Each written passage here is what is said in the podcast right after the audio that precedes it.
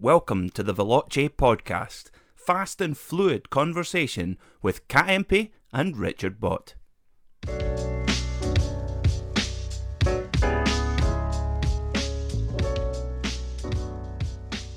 Hello and welcome to the Veloce podcast. So it's Kat and Rich again, and it's episode 30. now. It is. Can't believe we've done 30 I know. podcasts. Yeah, it's just nuts, isn't it? I 30. know. So it's more than that though, because we've done a few specials and things as well, Yeah, haven't we? we so have, yeah. So I don't it's know more how than that's 30 happened. weeks. Yeah. Yeah. it's gone so quickly, hasn't it? yeah, it has. Um, so as always, we'll talk about what we've been up to this week first. A little chat about Bore that, yeah. to tears. Yeah, yeah, yeah. so, So- uh, anyway, yes. We've not been far though, have we, this week? No, We've it, not really left Cheshire, have we? it's been an unusual week in the fact that normally we're living out bags, travelling around here, there, and everywhere.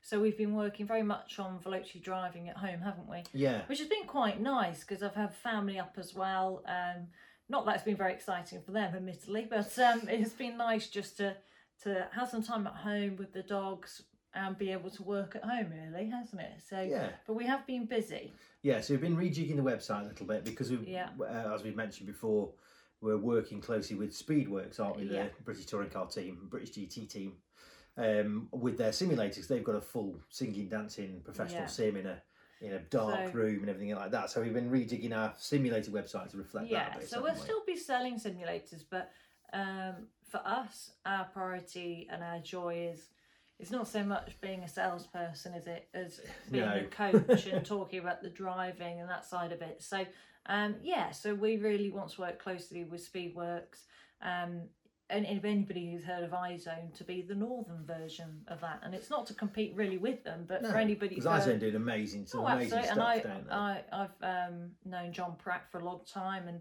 he's been great with me. Gosh, when I was seventeen, I went to his house, and he was going to manage me and all sorts. And he, so he works very closely with Andy Priaulx. Um, yeah, so uh, it's certainly not that. Um, it's just for anybody further north, really, isn't it? To not have to go to Silverstone.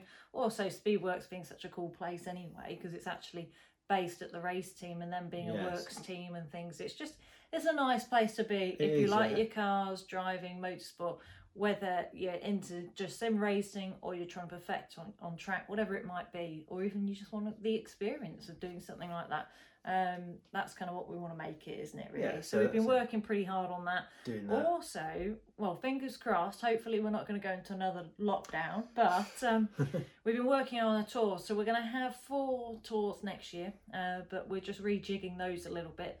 Um, but we've actually got a tour this November, haven't we? We have all things, you know, being equal. Then yes, Yeah. we should have a tour of sort of early November, Yeah. which is a short little tour in France, which is going to be a mix of sort of great driving roads, bit of coaching. Uh, we've got an exclusive track session yeah. uh, at Magny Cours. Sadly, not on the full Grand Prix track. Um, we, we might be able to get onto that next year, but Yeah. they've got a pretty cool club circuit there. And the funny thing with it is, it's probably a bit like Brands and Silverstone, where um, Brands Hatch Indy Circuit is a fabulous circuit, and you can you could easily get it in the paddock at Silverstone. Yeah, yeah. so the Saturday, you know, I prefer the Indy circuit to the Grand Prix track. yeah, yeah, yeah, me too. I like the Indy circuit. So, um, and it's a bit like Donington. I prefer the national circuit to the GP circuit. Yeah. So, not always is it a lot. No.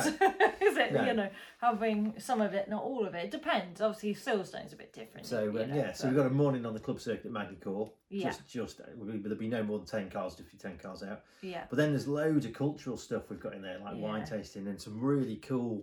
So we're going to the Palace of Versailles and get bits of the Palace of Versailles that you can't get in. We've got a private chef in there. Yeah. So it's gonna be a really cool little trip. It's only three or four Absolutely. days. but, you know. Absolutely. So, um, Fingers We've got, we've got got people booked, but if you're interested, um, not that we want to sell on our Yeah, it's podcast. not a sales page. It's just merely But that's you know, if doing. you yeah. are interested, then feel free, obviously, to get in touch on that. But Yeah. yeah, so, so we've been working hard on that. Um, this weekend, I'm off um, to Anglesey, the joys of Anglesey. Yeah. Um, so I'm a judge on Formula Women, which we mentioned in last week's uh, podcast. And uh, yeah, I'm heading off tomorrow. Tomorrow is sort of setup day um, and meeting and just gonna really go through how we're gonna judge the girls and then and then it all kicks off. So on the I mean, the thing about the Anglesey is it's, it's probably got the best. It's probably the best located race circuit. Yeah, because it's right next to sea, the sea. Yeah, yeah. Well, well, I don't know about that, but I wouldn't go that like far. yeah. But you know, yeah, view across um, Snowdonia you're that. slightly kind of big enough. Have I oversold it? Yeah, I think so. I think so.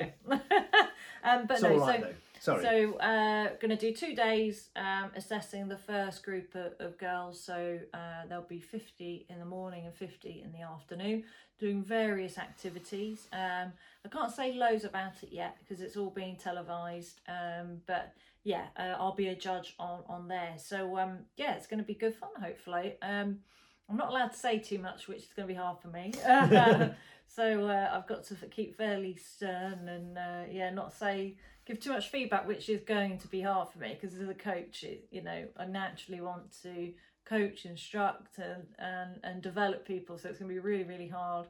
Um, being yeah a, a bit more reserved, let's say, uh, and a little bit colder than I would normally be. But Yeah. but hey, uh, I'm really looking forward to it. I actually did it, gosh, when I was 17 with the original one. So um, it's funny, all these years later now, I'm 34 um, and doing it again. But we've got McLaren involved. It's quite a big thing. So uh, yeah, dead dead excited about that. Um, so yeah, I'll, I'll update you on on that in next week's episode. Well, as much yeah. as I can anyway. What I yeah, can yeah. say. I won't be able to really mention too much, but what I can say. So we move on to road cars then. Now Yeah. we, we often talk a lot, don't we, about sports cars, supercars, Yeah, and things. Ferraris and Uh, Lambos and, and and hey, uh, uh, anybody who loves their cars naturally is going to, um, I guess, you know, naturally Well, be we- pulled yeah, we all towards aspire to those things, don't yeah, towards those sort of cars. But for most people, um, and I know for some of our regular listeners, uh, same as us, we can't afford those cars yet. so um, we wanted to talk about the affordable drivers' cars out there, didn't in we? the- really? yes, and you remember we, a few weeks ago we talked about Focus ST, um, the Civic Type R, didn't we? And Yeah. Got new Golf R, things like that. Yeah. Um, so those kind of cars, which are drivers' cars, they've got to, they can't just be pure Focus drivers' cars because people have got to, you know, they're, they're, they're using The people's only drivers, car. aren't they? Yeah. Um, and it's amazing with some of these companies that they, they go to the to extraordinary lengths to make their, their little sort of everyday cars brilliant little driving cars. oh yeah, absolutely. And for me, the, the, the, the biggest champion of that really over the years is Ford. You know, Ford. So, like this, if you get a bog standard Ford Focus, the most basic one in the range, you'll love driving it. And Ford have had this, they've been doing it for years, really, since the first Mondeo came out. Um, and it all goes back to Jackie Stewart. So, Jackie Stewart, when he came out of F1, became a consultant to Ford. And what he did was he trained a lot of their senior chassis engineers in, in how to make a car behave. Um, and he, Jackie Stewart has this thing about, you know, it's something you can't put your finger on. It's just something about the car that just makes you think, this is nice, this car. yeah, And it's not something you can think, it's this, you know, you just, you drive and you think, this feels great. yeah. So a lot of that, that Various DNA, elements, isn't it? I suppose. absolutely. So, so going through with, with Ford, so what, what, what we're alluding to or what we're getting to is that they've, they've just facelifted the Fiesta. Yes. So they've announced um, this this week the new Fiesta ST, Mm, and the ST's been around for a while now, but it's always been a cracking little car, hasn't Oh it? Oh yeah, absolutely. And you know, it starts at what, just over sixteen 16 thousand. grand. Whereas like my Golf R is what 30... Like probably forty now for a yeah, new Golf I was going to say it's late thirties to forties. Yeah. You know, um, so massive difference. Now I know it's not quite as quick, but it's not all about speed, and certainly on the road. You can't really utilise the speed, so it's more about the driving elements, isn't it? Does it make you smile? Does it handle well? Does it sound good? Does Yeah. it look good? You know, it's all that kind of stuff. The feel, the feedback of the car, which is important on the road, as well as, of course, the usability of the car. And I think that's where Ford have had a lot of success, haven't they, of being able to Yeah. produce that, but also keep the price down because cars are going up and up and up all the time. Okay, it's getting more accessible for people with PCP, finance, that kind of thing, compared to the past. Um, but the thing is, it's great to be able to keep keep the prices down, whatever, It whether is. it's financed or not. Yeah. Um, I and mean, this we've- is what half the price of a, a Yaris GR. Yeah, because you know we've talked a lot about the Yaris GR, haven't we? And Yeah, about which that's is a cracking car. cracking little car, and not this. It's four wheel drive is probably the biggest difference, but it's Yeah. one point five three cylinder. You know, about two hundred horsepower. That's exactly what this Fiesta is. Yeah, but it's yeah. sixteen grand. Exactly. So yeah, Um, this is 1.5 litre three cylinder, isn't it? Yeah, Yeah. and yeah. all the journalists say, you know, it's one of the best fun cars you can buy at any price. yeah. Yeah. You know, um, it's And- manual. It's yeah, exactly. buzzy. It makes a great sound because it's Yeah. three cylinders. So it sounds like a little Lamborghini. You know? yeah, exactly, and that's oh, the it's thing. a I cracking think noise it makes. um, I, I, I, anybody who knows me knows how much I love my my Golf R seven point five, and um, there's not many things I would swap for it unless I had, let's say, more money. But if I was going to change right now, it probably would be to the Fiesta ST ultimately for me because I would want something that's a driver's car, but I wouldn't want to go up in price right now. No. Um, you know, because the next level you're talking really from let's say the golfers things that are a bit more like um I don't know, like a Boxster Cayman Yeah. or, Or, even um, stuff like the RS3 BMW Audi. M2, Yeah, that kind know, of stuff. That kind of 50, 60 area, grand. yeah, area, and which is obviously a bit of a leap again, um, and probably less practical to be honest. Um, so yeah, so for for me, I think this if you love your driving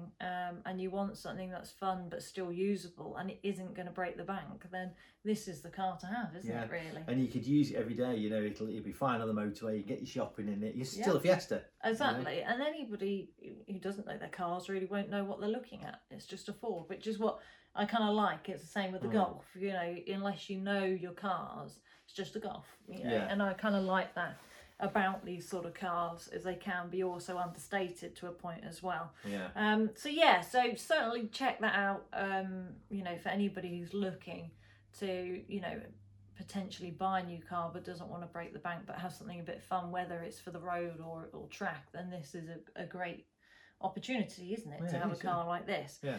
So the other thing is we're talking a lot about EV. Obviously, the industry is changing a lot, um, and we're going into a new era, aren't we? With with a lot of cars turning to EV. We've obviously discussed that. We hope it won't all be EV because we've mentioned with Porsche and Formula One merging to do this fully synthetic fuel, Mm. uh, which will hopefully mean we can compete. Uh, still have the combustion engine, let's say. Um, so we've been looking at what's coming up, which isn't going to be a full EV car. So there's quite a few things coming out that are quite exciting. because mild hybrid seems to be a buzzword, doesn't it? Yeah. So there's a bit of hybrid, in- and you can get that on the new Fiesta, strange enough, not the ST. Yeah, Um, but the first thing, obviously, that, that, that that's being talked about at the moment is that um, Chevrolet developing the new Z06, Z06 as the Americans call Yeah. it. The new, Yeah, so the basically, the, Corvette. the GT3 version of the Corvette. yeah, absolutely. So um, I've already kind of seen that, um, but not not. Uh, I have seen it in the flesh, but all stick it up if you if you know what I mean. So um, yeah, so that's coming out, and I think that's going to be a cracking car. I've always always wanted a Corvette, um, and for me, I think um, yeah, I, I just think this is going to be quite an exciting car that's coming out. So these are all, you know, some are coming out sooner than others, um, but we just wanted to mention them because we'll gradually, um, you know, feature them and also we're talking to these manufacturers of hopefully driving them as well and adding that onto our channel Yeah, so, you, guys see can and- see what we review as well at the same time. So uh, Corvette for me being one of those Yeah, because yeah. I've always been a bit of a, a muscle car fan, haven't Yeah. I, to say the least. Um, and I just think for me, I've mentioned it before, but when I first went to Le Mans, I remember these two yellow Corvettes, uh, 24 hours stuck together, and this rumble, you could feel it underneath your feet as as they went past each time, and I just thought those are such cool cars. Um, yeah, and for for me, they will always hold a special place in my heart. So I'm Mm. really excited about that. But we've also got the new BMW M2, haven't Yeah. we, coming out? So the current M2 is none of those cars. It's a real cult car. You know that Yeah. that carry people love the M2, don't they? Yeah. Chris Harris has one, and Yeah. kind of you know, they, they were, well, Chris Harris has got one, then that'll do for know, me. I looked, I looked, didn't I? Yeah, you did, Uh, yeah, Well, yeah, before yeah. the pandemic and everything, um, I was looking, you know, if I was to change the golf and things, um, at that. So yeah, so so the new one. Um, so I don't know when that launches. Yeah, new two series is out, isn't it? But Yeah, not the so M2 it's version of it. Obviously, like most things, there's a cycle, isn't there? The M2 will come out a bit later on. Um, so again, that's uh, there's been sightings of it all stick it up and obviously being tested at the moment. Um, so yeah, it'd be very exciting to to see. The next car I'm going to announce isn't so much my sort of car, but it is No. yours, yeah, isn't it? yeah. Well, it, I think it's a great car, you know, and again, it's it's one that gets raved about, and we we touched on this a couple of weeks ago that they're at the moment they're selling at a premium because Yeah. you can't get them, Yeah. which is the Civic Type R, because the new Civic coming out Yeah. The only thing with the Civic Type R, and again, I have the same thing with the Yaris GR, is that that you'd have to get past the way it looks a little bit. Yeah. I have Once to you do say, that, it's mega. I think the Civic Type R looks better than the, the Yaris. Yeah, GR, yeah. I got to be honest. Yeah, the Yaris I Um, always think looks a bit awkward. Yeah, um, but I, I think that's not how they wanted it to be, but to keep it practical, didn't they? They Hmm. had to draw a line somewhere um, with the Yaris, in fairness. Um, otherwise, it would have just looked like a rally car, but wouldn't have been very practical at all. So it's No. a juggling act, isn't it? That's Yeah, for sure. is. Yeah, yeah. Um, but yeah, the, the Civic Type R for me, um, yeah, it's it's certainly a, a true driver's car. Uh, I just personally feel, for me personally, it's a bit boy racer looking. But Yeah. hey, it's each to their own. And It there's is. one um, right by us, isn't there? Somebody owns one. And to be fair, it's red. It, it looks actually really quite good. Um, But again, it goes back to what we were saying before. I love the fact that Honda thought, right, we're going to make this the best gearbox you can buy, yeah. you know, and stuff like that. You think, well, yeah, it's hats off to these car companies for doing that. you know. Absolutely. So it'd be really nice to try the new one because uh, if I go back many, many years to when I was again 17, 18, the Type R back then, I wasn't a fan of it at all. No. But it's got so much better, so so much better car, um, really over the time. So it'll be interesting to see when the new one comes out, how much of a leap from the current one because everybody says how great this one is.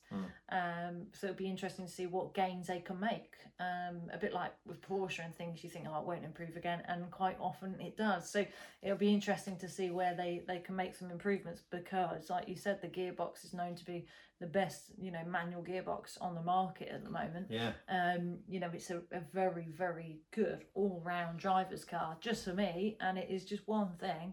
I just personally find the looks a bit. Bit of a challenge. I think I'd be sworn at a lot driving along.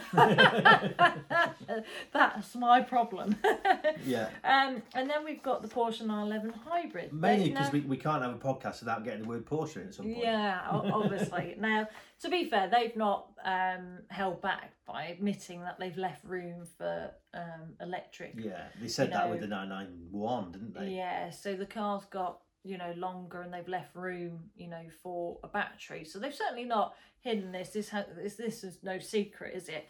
But they have started testing the Porsche 911 hybrid. So there has been snaps of that. Um, so there's now talks of that, obviously getting closer now. Um, people said it'd be in the next couple of years, but I actually think it's probably going to be sooner than that. That we'll see a hybrid 911. So And it's Porsche. We'll, it'll, it'll be um, great. know. yeah, oh, it will be. And uh, to be honest, I think hybrids are mega. It's more for manufacturers that I'm surprised they're doing it because it must be more costly to have both things a combustion engine and uh, a battery. You know, Mm. it must cost more to manufacture, engineer, all that kind of stuff.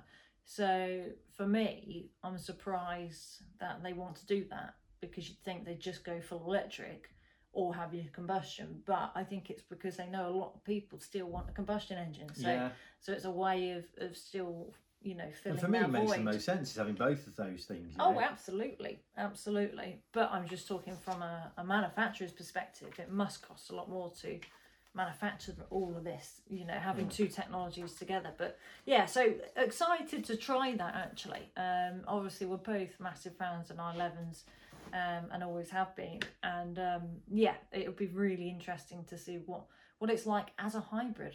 Um, Yeah, it Because yeah. it's, um, you know, when I started at Porsche, I never imagined ever that there'd be a hybrid 911. So, um, yeah, so it's quite intriguing, really, isn't it? Be curious to see that. Yeah. Yeah. yeah. So we move on to driving. So of course, always our, our next topic is driving. So giving some hints, tips, that kind of thing. Now we've done a lot of, um, you know, talking and breaking down certain elements, haven't we? Yeah. So we've tried to merge that together a bit. So we've decided to do the main phases of any corner. So I mean, people could argue there can be more, there can be less, depending how you want to do it. But we've focused on six main phases, haven't we? Yes. Um, now this can be for track or road. So we'll start with track. Now there isn't much of a difference between track or road. Like we've said many, many times, the car doesn't know where it is. So most of this will be the same. There's just the odd difference towards the end of the corner on on road that you'd focus on to track. So Yeah. we'll we'll go through that. So yeah, so Yeah, so a lot of this again is about, as we talked about before, is, is managing uh, the forces and the dynamics and things and blending everything together so it all works. So, of course, as we say, we, we talk a lot about the car wants to be in a dead straight line as long as it can, what we know as a flat car, so no cornering load in it.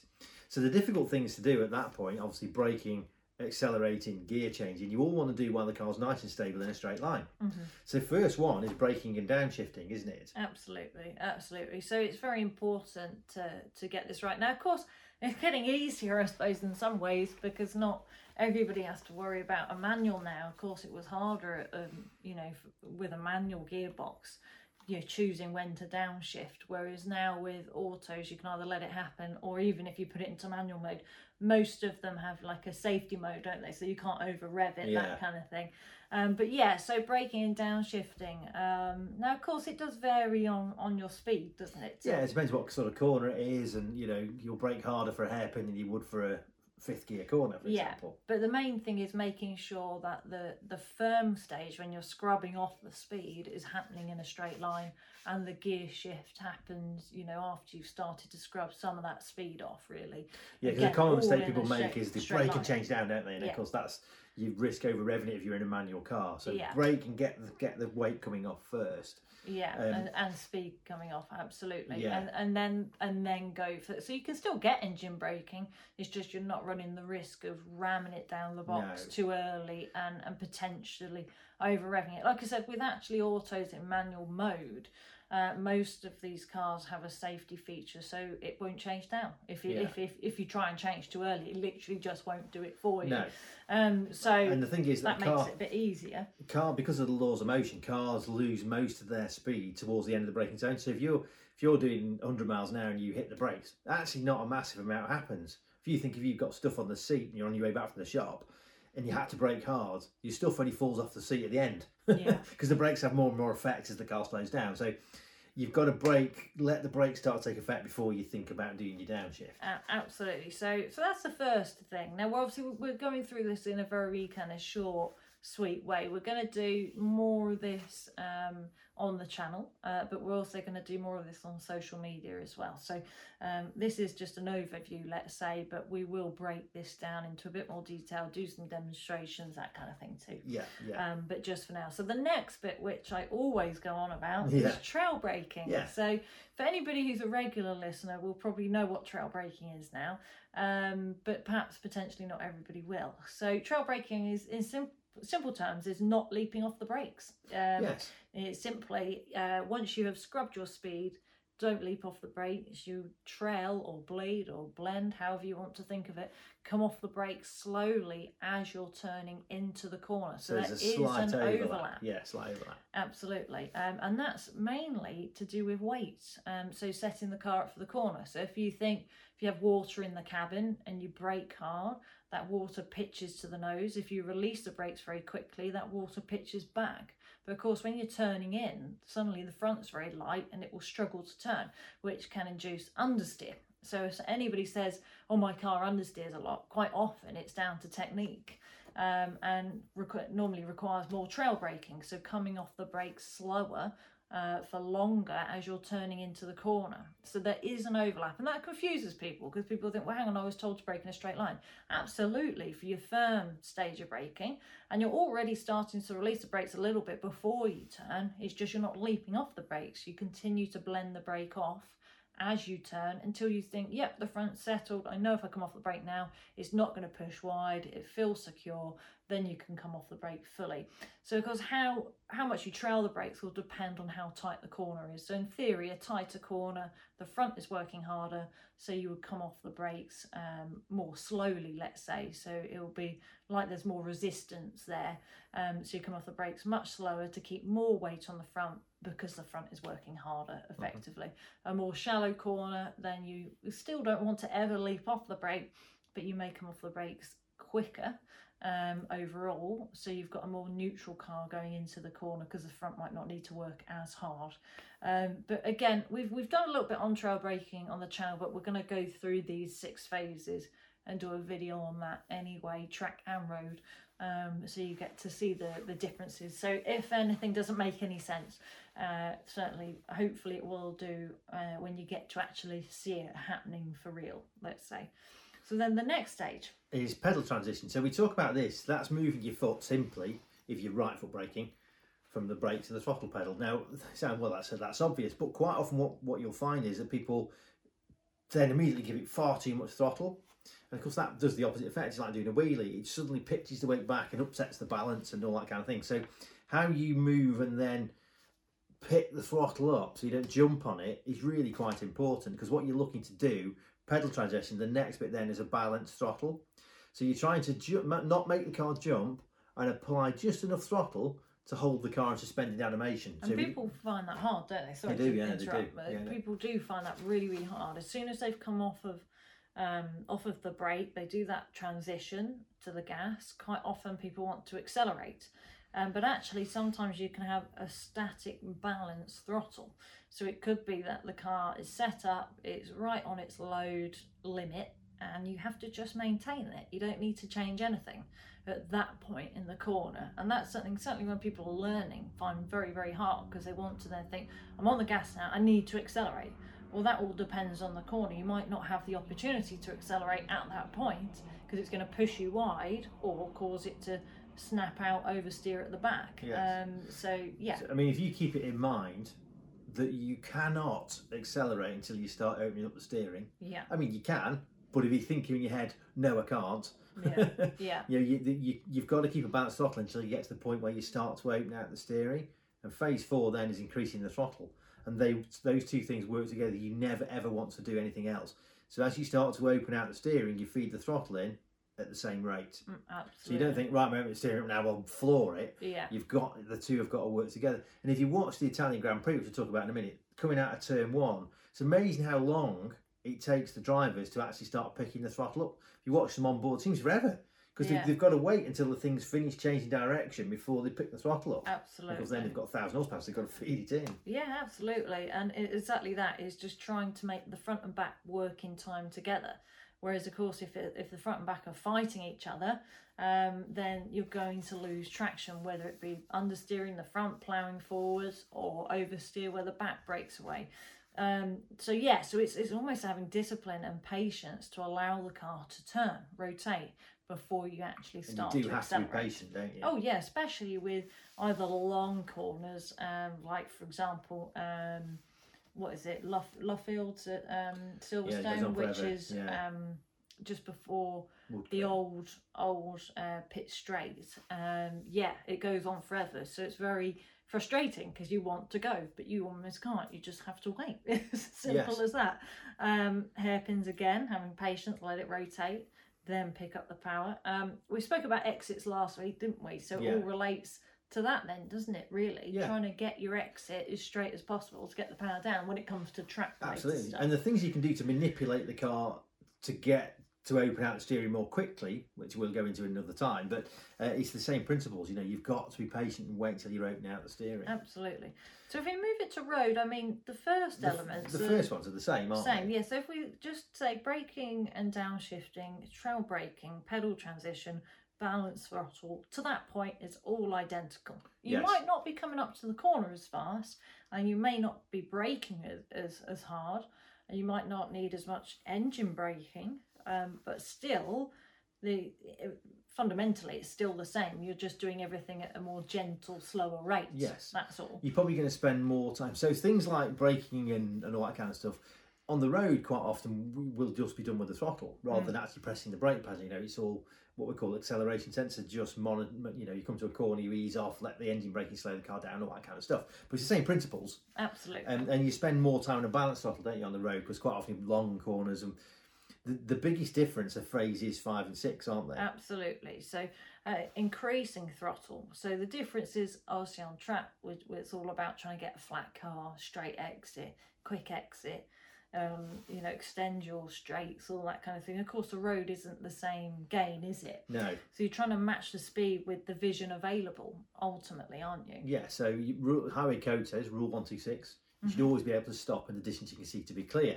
Yes. Um, so that's what matching speed with vision means. You've got to be able to stop in the distance you can see in, and that that's you kind of so safety is your number one. Exactly. That's thing, where really, it's different. else. Yeah, because you might know the road like the back of your hand, but you still don't know what's around the corner. Um, it's a constant changing environment, and if anything on the road, you have more to think about and take in. Much more complex. Uh, yeah, exactly. Compared to a track, a track is actually a far more controlled environment. yeah, much easier, Um, really. And yeah, much easier. There's less to think about. So it's almost the opposite of what people think initially when they first begin with track work. They think everything's frantic and much harder when actually there's less to think about, Yeah, really, isn't yeah. there, in some respects? So on the so, yeah. road, so you're increasing throttle, same thing as you open the steering out, but with the vision as part as a big Absolutely. part of it. And And, then you're not it's- going to full throttle, are you? Absolutely. so it's up to the desired speed. Of course, it depends on the, the speed limit of that road, all of that. And obviously, you still need to make sure you can keep on your side of the road on the exit as well. So, not picking up the throttle too quick,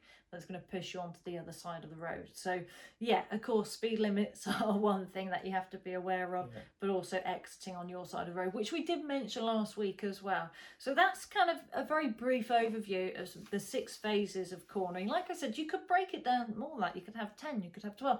Depends how much really, how much detail you want. But overall, you want to keep it fairly simple um, to start with. So, six phases is easier to work with, isn't it? Yes. Um, and those are your kind of main fundamental things. The only thing we've not mentioned there, really, apart from a little bit towards the end, is vision. So, one big thing that could make it seven is vision at the Yeah, start where- of where both of looking, those. yeah, Yeah. yeah. But um, we've we've done a whole thing on vision, so hopefully by now people are a bit more aware of that. So we're going to move on to motorsport now. Something I'm really quite excited about is um, Schumacher's just got a new documentary that's uh, come out on Netflix. Hasn't Yes, it? came out on the 15th. Yeah. Yeah, so um, his debut was at Spa 30 years ago this year. So um, really uh, excited to watch that. We've been holding off because we've been a bit busy, haven't we? We want to watch it together. yeah, we haven't watched So, it yet. so we've been holding off. So, um, some of you guys and girls may have already started watching it. Um, but um, yeah, for me, I have to admit, um, I was always a Damon fan and um,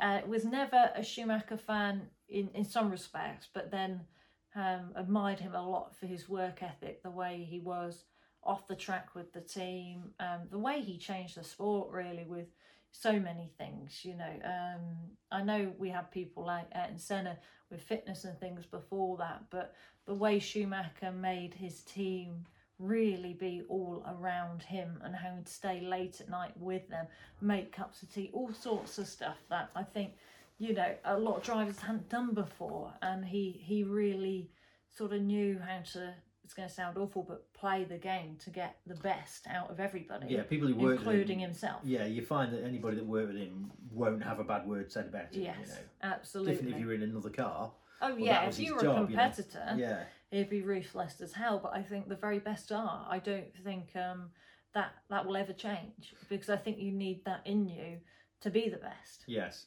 Ultimately, you So- can be too nice, can't you? Yeah. So, So we'll have a watch that and see so what you think. um, on talk about being too nice. Um, so Italian GP, we've had the return of Daniel Ricciardo. Yeah, Daniel Ricciardo showed up. Yeah, and I'm so relieved because I'm a massive fan of Danny Rick. Um, watching him up through the ranks, he was so dominant and such a great driver. Obviously, was very worthy of a seat in Formula One.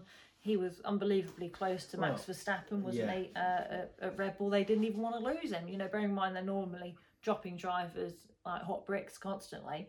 Um, well, actually, with Danny Rick, it was quite a different story. They were Yeah. desperate to hang on to him. Well, I remember watching him in Formula 3 because I was working with Wayne Boyd, who's a, now a, a Le Mans driver at the time.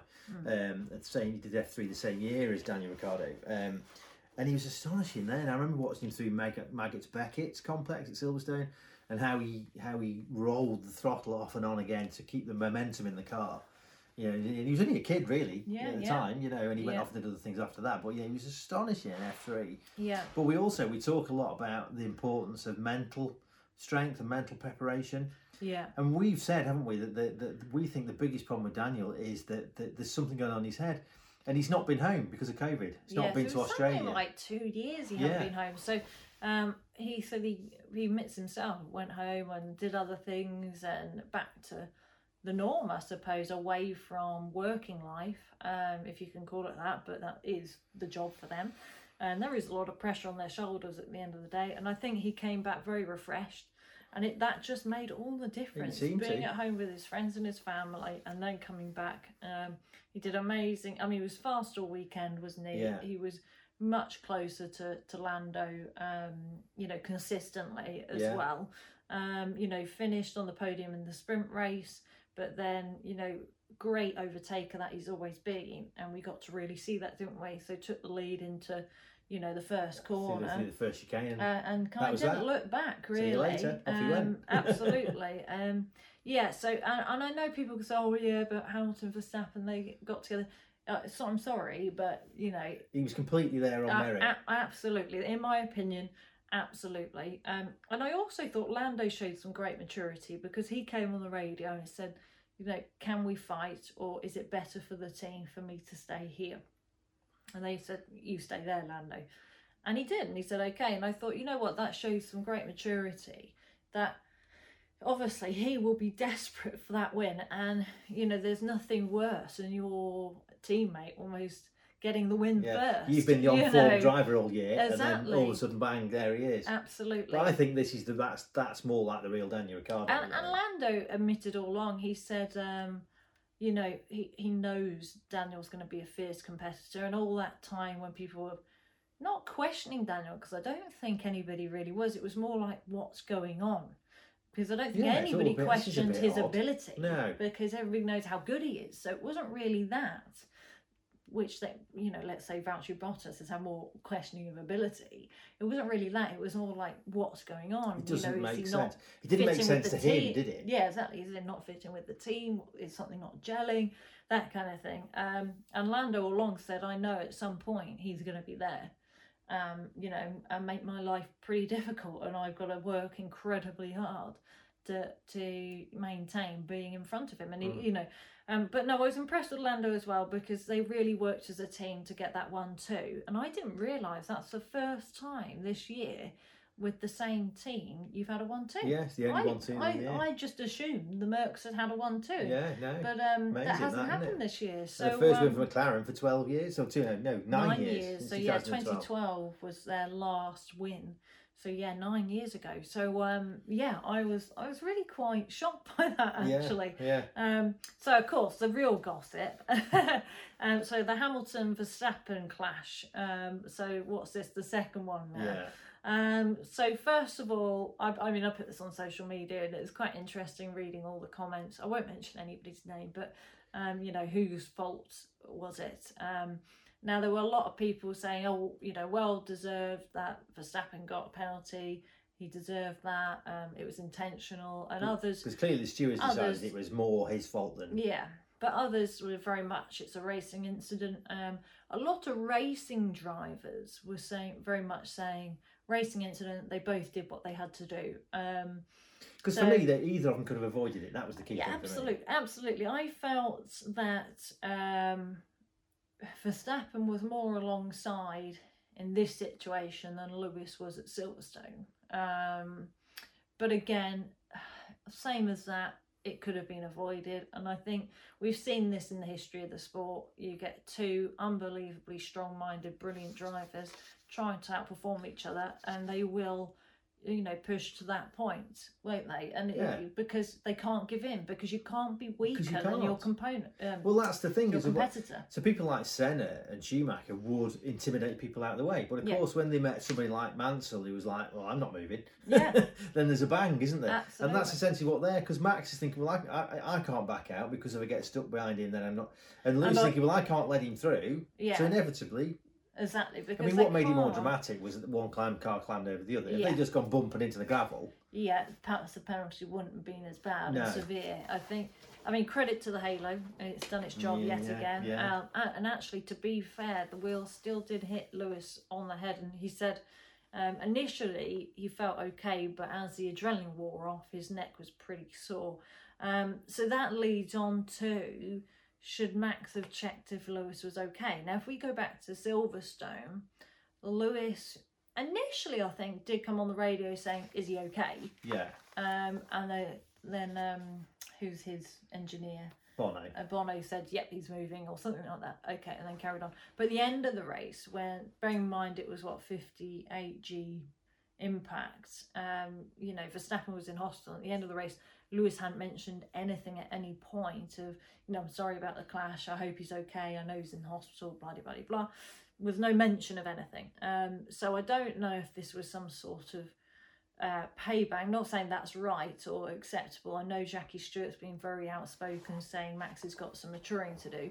Um, but I thought I certainly saw Max look over whether it was an angry look, pissed off like at, uh, Lewis, or whether it's to see if he was moving, which he was, and then he carried on walking. I don't know. No, So I- I don't know if he No. if he did look to just you know eyeball him the search or or whether he was seeing is he moving yes okay i'm going to carry on i know he could have gone up and actually checked if he was okay but anybody who's raced will understand when your adrenaline's pumping that Yeah. much and you, you don't you're not you you're not Well, if the you go same back to- person If you go back to Imola with Bottas and George Russell, yeah, Yeah. that was a huge shunt. yeah And Russell went over to punch Bottas in the head, Yeah, basically, didn't he? exactly. They didn't go and see if he was all right. and um Russell admitted and made a big he got a apology statement. yeah, and got a, uh, did a big apology statement afterwards. And because I, do think when the adrenaline is that high, you aren't you really. Because Lewis was trying to Um, reverse out the gravel and Max walked behind him because he would have been on fire at that point. wouldn't he? Exactly, and to be fair, if Lewis is trying to reverse out the gravel, Lewis must be okay. you know, so or to a point. Um, so yeah, so I, I don't know. I think, I, in my opinion, everybody's gonna have different opinions, and obviously, please feel free to comment on this. I always love reading the comments. Um, you know, some some I agree with, some I don't. We all have our own entitled to their opinion. Exactly, and interesting to see everybody has their own people's and take on it. yeah, and sometimes you think, yeah, I can see where you're coming from with that. I felt it was a racing incident. Both could have avoided it.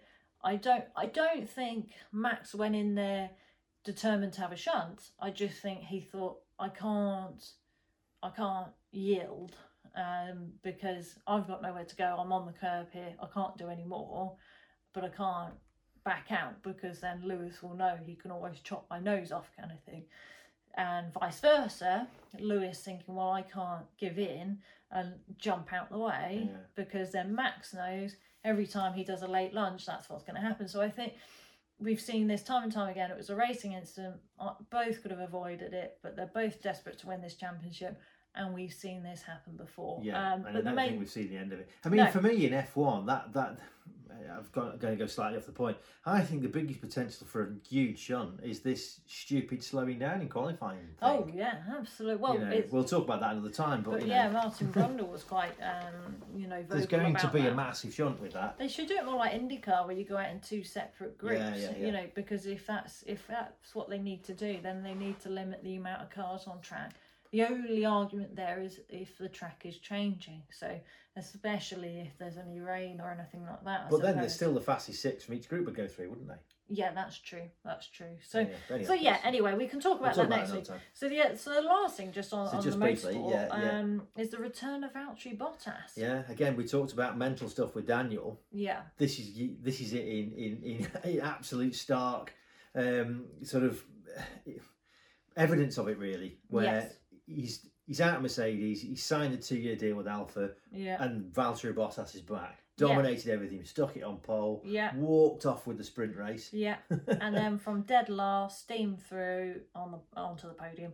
And if you think last year he couldn't do He that, he just got stuck in the pack. and I last year? think you know there's a lot of people that are so harsh about Valtteri, but the problem is you do not know what's really going on behind the scenes. You do not know how much he's been made to feel number two, and how mentally, you know, I don't know, demoralizing that is when you you're in the top team, you're living your dream, and then you you suddenly, you know, really a number two. Uh, and you, just don't really know what's going on. I mean, we had this, didn't we, with um, Mark Webber Yeah, with Sebastian Vettel, all came out afterwards. Um, and of course, you do see it now with Red Bull. So you just don't really know. And it seems to be almost a sense of relief that he's leaving um, and having a new chapter. That's how it looked to me. And he, he, he he was the old Valtteri that we saw before Mercedes and when he first started at Yeah. Mercedes. Because Lewis had no answer to him the, all weekend. Yeah, and I honestly think again, and I've I've said this time and time again, I've been one of the few that's defended Valtteri on a regular basis that it's a mental issue, um, and we don't know what's going on behind the scenes. You know, if he's frequently really called a number two, and it, you know, deep down, doesn't matter how strong you are, you're going to start to feel that way. Um, you know, but there aren't many people in the world that can outperform Lewis even once, and he's done it on several occasions, despite sometimes having all against him and some pretty bad luck at times as well. Um, so it's nice to see him back. It's nice to see, and I hope, I hope obviously he has a great future coming coming up where he can lead the team and and be a leader and be number one now. So um, Yeah. yeah, so we'll, we'll see what happens. So it, we we'll move away from motorsport Yeah. because, as always, I can talk about it forever. But interactive questions. So this week, um, I put if you could take a driving trip anywhere, where would it be? And if you could pick anyone to go with, who would it be with and why? Right. Okay. So I've got two answers. Am I allowed two answers? no, you have Well, to pick give you a one. reason for each answer. No, you have to pick one. Okay. I'm going to tell you what my two answers are. Hmm. Okay, fine. One's a kind of new one, which would be I would love to drive up through New Zealand from one end to the other. okay. Um, and I don't know what car I would do that in, to be honest, Mhm. but something old or something classic. Um, Yeah. And if you're not coming, Yeah. yeah. then I'm going to take Emilia Fox. I thought I was kind of thinking like a racing driver or Well, that was my next answer. Would I would like to Ah. drive through Italy Yes. in, a, in an old front engine Ferrari with Charles Leclerc because I've got a man crush on him. Yeah. Okay. Fair enough. Is that all Fair right? enough. Yeah. Yeah. That's fine. Um. So. And you wouldn't have to pay for a drink the entire time, would you? If you were with a Ferrari driver in a Ferrari. Yeah, that's true. I mean, he'd get free drinks. He can give them to me, can't he? Well, 'Cause he I'm won't be allowed because pretty he's an athlete. predictable here, but I I would love to do um. Well, I've West... got I know two two of yours. Hang on, let me finish. So I'd like to do USA West Coast from Seattle all the way down past Vegas into Texas and back. Um, not all the way back up, but back up to Vegas. Um, so I'd love to do that road trip. Um, so start off in Seattle, work your way down the coastline and through. I think that would be amazing thing to do. I've done it before, but I've done it for work, so I'd love to do it uh, on a personal level. Uh, car wise, it would have to be. Uh, I was going to say an AC Cobra, but you know what? You probably need a roof if you start in Um, Seattle. Exactly. I, I'm I'm going to go Corvette Stingray. Um, is what I would have um as a car to drive, and the person I would pick would be probably Damon Hill, um, because I think he's just a very depthy man, um, fascinated, fascinating. Fernando's gonna be gutted. to listen to. I mean, don't get me wrong. I'd love Fernando to come, but he's too busy right now. So off the back of that, it would be Damon because obviously as a kid I had posters everywhere, all over my walls of Damon Hill. Um, and he, for me, I just think would be fascinating to talk to on so many levels, from his own career to his views on Wait till we get him on the health, podcast. all this kind of stuff. Yeah, absolutely. So, so that would be that would be it for me. That would be my answer. So. Let us know uh, what your answer would be. So, where you would drive, what your driving trip would be, where, who who would you go with, and why? So let let us know. So next week, well, I say next week, this weekend, but This we'll weekend co- cover it yeah. next week. Is the Goodwood revival? Yeah. So we had um, two lovely VIP tickets offered to us, um, but sadly I'm at Anglesey, so we, can't go, which is a real shame. Um, it's probably one of the best race meetings Oh, in the world. absolutely. Yeah, it is. It is the Um, best race meeting in the world. I would say it's one of. So anything, it's really what 1966, well pre 1966. yeah, so the circuit cars. closed in in 1966 originally. So Yeah. when you go there, it's a time warp to the Yeah. revival. It, um, it is like, I mean, certainly if you go into the paddock, it is like it's 1966. Oh, Even to the absolutely. point where they have a branch of Oh, before. Tesco's in there. Yeah, all the war because it was a Spitfire base during the war. Yeah, yeah. Um, so you, there's a Tesco's there, and you go in, and it's 1965 in the Tesco's. It's amazing. It's So, fabulous, fabulous in event. in the paddock, you have to wear period clothing, do, which yeah. I absolutely love. So anything 1966 or before.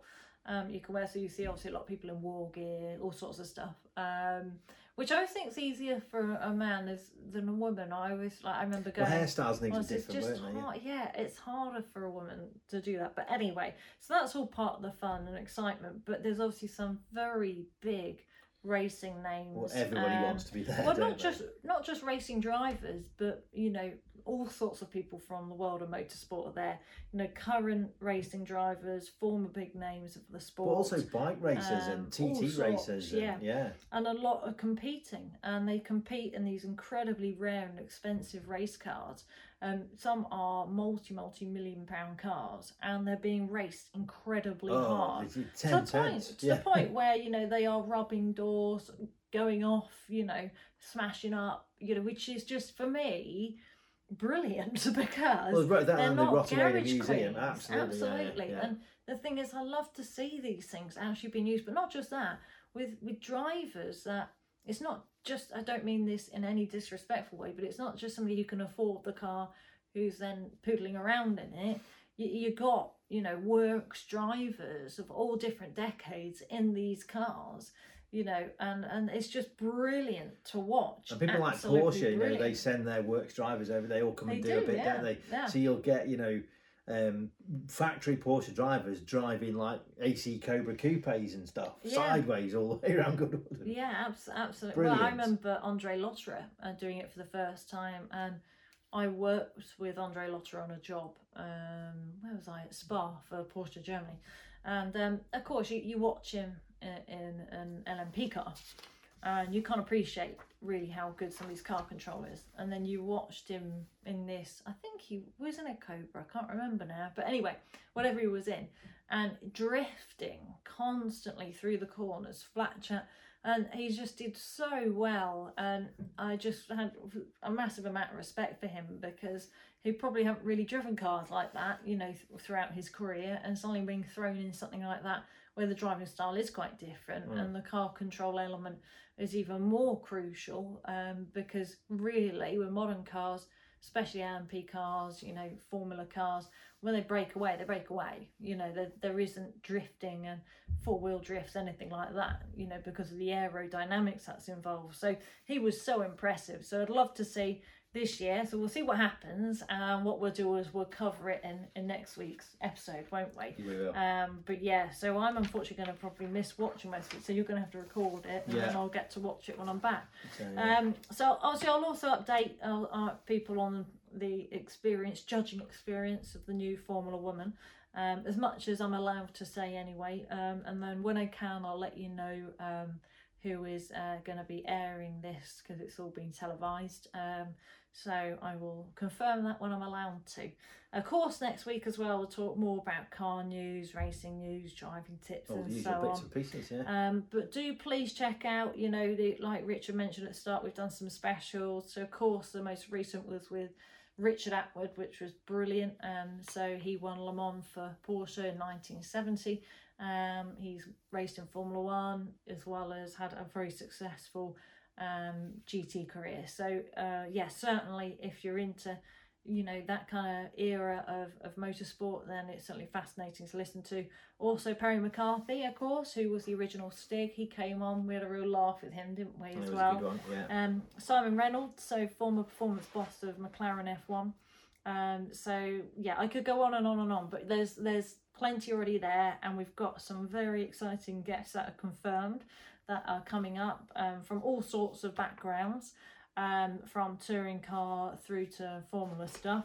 Um, some that are racing drivers, some that are engineers, and so on as well. So we just want to give people a real insight um, behind the scenes of all sorts of areas of the sport. So um, we will gradually reveal all of that to you as and when um, we have the dates confirmed. So uh, yeah, we've got all that to look forward to, There haven't we go, yes.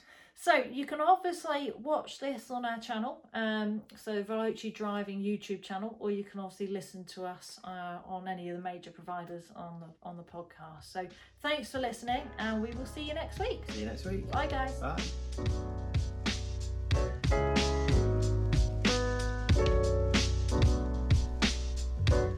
Thank you for listening to this episode of the Veloce podcast. fast and fluid conversation with Kat Impey and Richard Bott.